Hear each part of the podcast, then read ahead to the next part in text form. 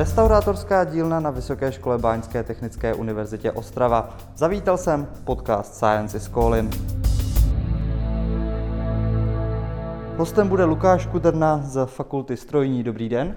Dobrý den. Jak na vysoké škole restaurujete motorky? No, jak?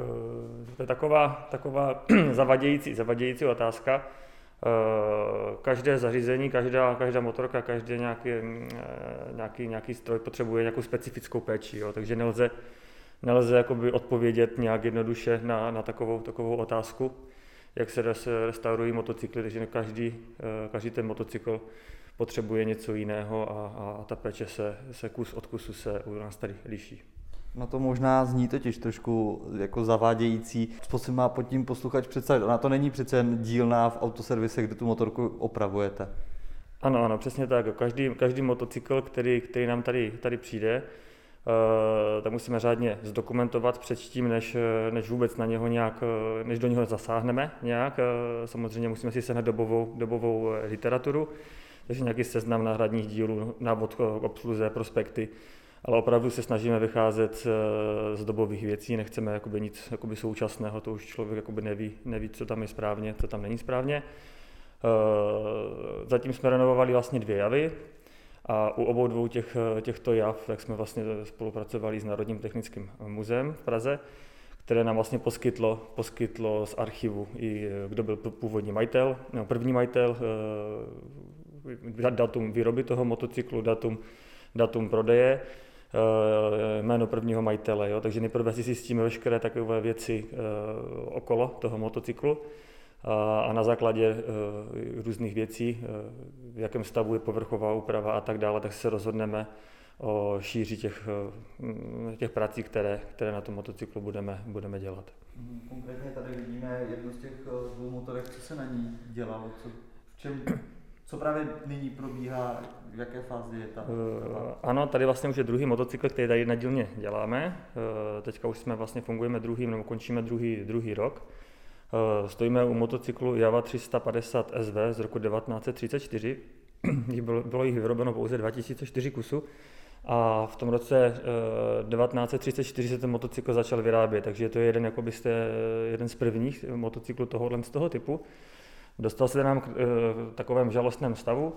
Ten motocykl byl černý, jak jsme si tady dovezli, ale zjistili jsme, že pod tou černou barvou je taková vínová metalíza a pod tou vínovou metalízou je ještě původní, původní e, barva přímo jako z té, z té, z té firmy. No, takže jsme vlastně nechali odstranit e, ty dva nepůvodní nátěry, aby jsme se dostali k té původní barvě kterou jsme chtěli jakoby uchovat pro další generace. Když tady tu motorku vidím, napadá mě dotaz, pokud někdo má ve sklepě, v garáži starý motocykl, mohl by vám ho například věnovat?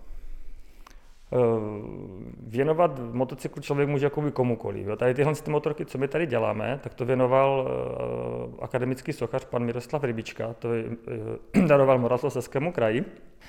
A ten Moravskoslezský kraj vlastně ty motocykly nám tady dává, aby jsme je postupně uh, restaurovali. Jo? Takže to vlastně, už tady tento motocykl je také nějaký dar, ale není to, není to majetek Vysoké školy Báňské, je to majetek uh, Moravskoslezského kraje. Ale kdyby někdo chtěl darovat ten motocykl, tak určitě, určitě může, může i k nám tady na, na Vysokou školu Báňskou. Uh, studenti si tam na něm můžeme aspoň něco, něco, něco naučit a ten motocykl určitě potom bude i uh, veřejnosti tak nějak dostupný. Pokud se teďka vrátíme k té javě, kterou tady vidíme, jak bude vypadat, až bude ta oprava, renovace úplně hotová? Do jakého stavu ji vracíte? Tento, tento motocykl už je téměř před dokončení. Chybí tam úplně maličkosti, jako je zapalovací svíčka, eh, řadící, řadící páka eh, nebo, nebo baterie.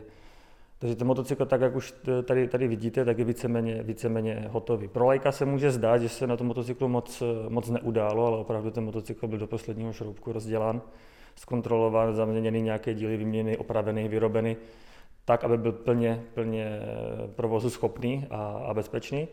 A hlavně, aby odpovídal vlastně té dobové specifikaci eh, z toho roku 1934.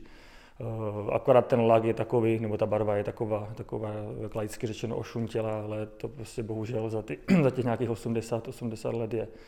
Takže chtěli jsme zachovat, zachovat všechno, co šlo, tak tady, tady je. No. Jde o to, kdybychom se vydali cestou ne restaurování, ale, ale renovování, kdybychom ten původní nátěr odstranili, dali bychom tam nějaký nový nátěr, tak už prostě je to, je to děj e, nevratný. Tady u tady tohohle z toho, když se někdo za 50 let rozhodne, že se mu to nelíbí, chtěl by to jinak, může, ale jakoby z mého hlediska bych to ani nedoporučoval.